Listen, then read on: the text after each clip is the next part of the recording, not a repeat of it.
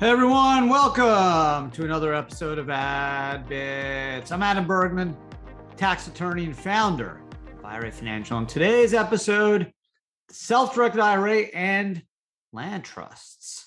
So should you ever set up a land trust owned by your I R A? Why would you set up a land trust owned by your I R A? And are there any advantages or disadvantages of setting up a land trust for an I R A? So start at the beginning. An I R A can own real estate. An I R A can make investments directly. There's only three things an I R A can't do. Probably heard this before if you listen to any of my podcasts or watch some of my videos.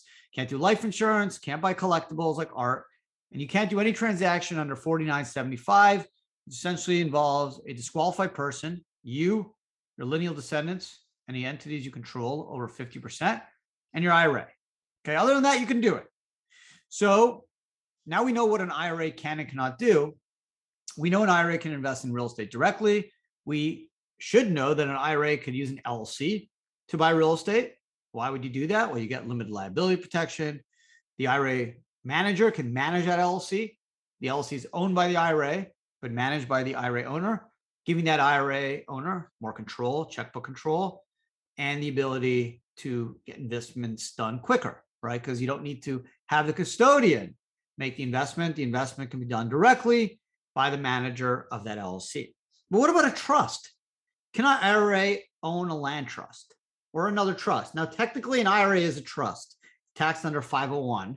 The I R A custodian technically is a trustee of the trust. So can a trust own a trust? The answer is technically yes. An I R A can be the grantor of the trust. The grantor is the one that creates a trust. In order to have a trust in general terms, you need to have a grantor, a trustee, and a beneficiary. The issue is, can one party be all three? Could potentially invalidate the trust, but what happens if one party, the I R A, is two out of the three, the grantor and the beneficiary, and the trustee is the I R A owner? That's the way a land trust or any type of trust is set up. Now, why would you set up a trust instead of just having the I R A directly own the real estate or use an L L C? Well, the first is more in the lines of anonymity or privacy. A trust is a private arrangement, right? It's not filed with any state. It's not filed with the government. Yes, a trust has to file, depending on the trust. A grantor trust needs to file a ten forty-one return, although there are exceptions. A grantor trust is a trust created by the grantor, revocable or irrevocable. In the case of an I R A, most of these trusts are revocable, meaning the grantor and the trustee could revoke the trust at any point. An irrevocable trust means it cannot be revoked. Irrevocable trusts are used mainly for estate planning purposes to get those assets out of the estate, so it's not subject to estate taxes. But in the context of an I R A, I R As are always part of an estate, so there's no need to do an irrevocable trust. The I R A owns the trust versus the L L C. Why would that ever happen? Again, privacy. With an L L C, you could find out who's the owner of that L L C. It's a little more difficult in Delaware, Nevada, Wyoming, but you can still kind of figure it out. Trust, you can't, right? If you call your trust X Y Z Trust, the only thing they'll know is who the trustee is, because a trust takes title through a trustee. So the Adam Bergman trustee of the A B Trust. Okay, so people like trust more for privacy and anonymity. Obviously, it's free. Yeah, you need someone to create the document, but you don't have to file any paperwork with the state. The downside is there's no limited liability protection.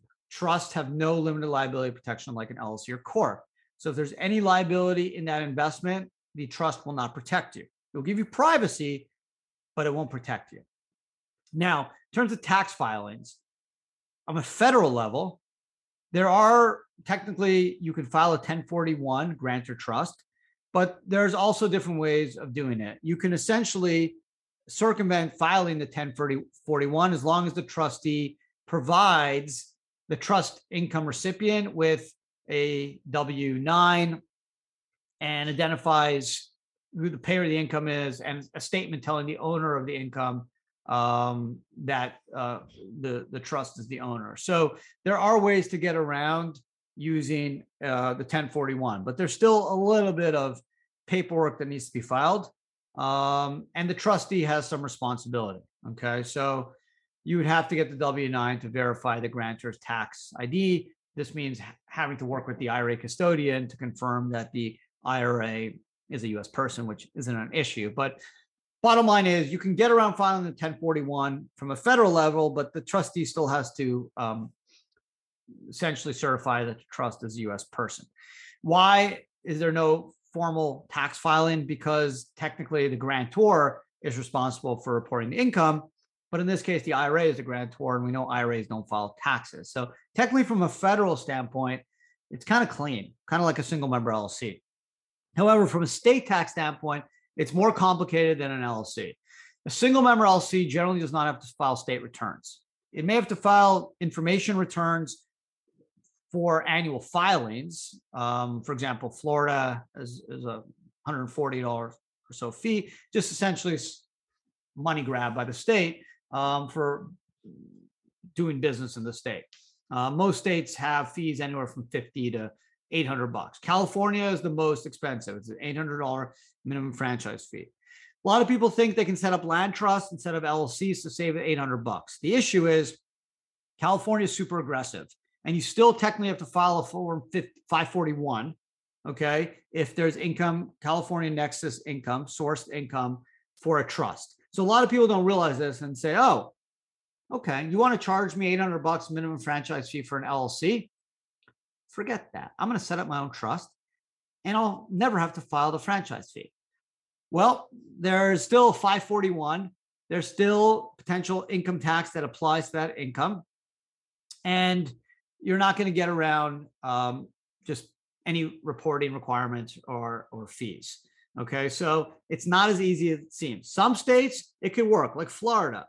Okay, it doesn't have any state income tax. There's no state trust tax. So technically, a trust set up in Florida owned by an I R A can get around filing the ten forty-one and technically doesn't have to report the income on a state uh, standpoint. But there's fifty states. And the only point is this, it's, trusts are a lot more complex than L L Cs.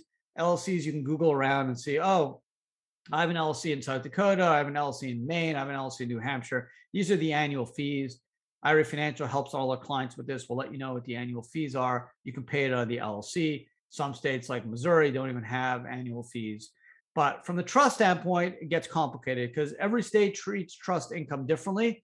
And you may not even be aware that the state that you have your trust income sourced in may not have any state income tax on the trust, but because you're the trustee and reside in a different state, that state may impose state taxation on this trust income. So it gets complicated because some states look at the trustee residence, some states look at the nexus of the trust income, some look at both. So my point is, hey, yes, the trust will give you more privacy because it's hard to figure out who owns it, but you're going to have far more disadvantages than the L L C. You have no limited liability protection. You have more complexities from a state tax filing requirement. Um, and you also need to make sure that your trust will comply with state uh, requirements because not all states treat trusts in the same fashion. So land trust can be used by I R As. I've helped many clients do it. Some people just love trusts, okay? And you just can't talk certain people out of what they want, and that's fine. They just need to be aware that, hey, make sure you understand if your trust has income in Texas and you're a resident of Texas, okay, you only need to look at Texas to see any state filing or, or taxes relevant to the trust income. But if you are a resident of Maryland and your trust is set up in Virginia, hey, you may have two states you may have to look at to make sure you're complying with all filing and state requirements regarding the I R A-owned trust. So it's just an F Y I. Most of these trusts are going to grant or trust. They're revocable. You could get around filing the ten forty-one as long as the trustee can show uh, it can. It's a U S uh, grantor, U S beneficiary with a W nine. Uh, but from a state stat, tax standpoint, that is the complexity that you don't have with L L Cs. L L Cs are more uniform. Um, other than California, Tennessee, there's really no other states that have Um, franchise fees. California, uh, Texas has a one point one million dollars exemption. So other than just paying filing fees uh, for states for, for the pleasure of doing business in that state. It's not really complex. Single member L Cs have generally no state filing requirements from a tax standpoint, no federal.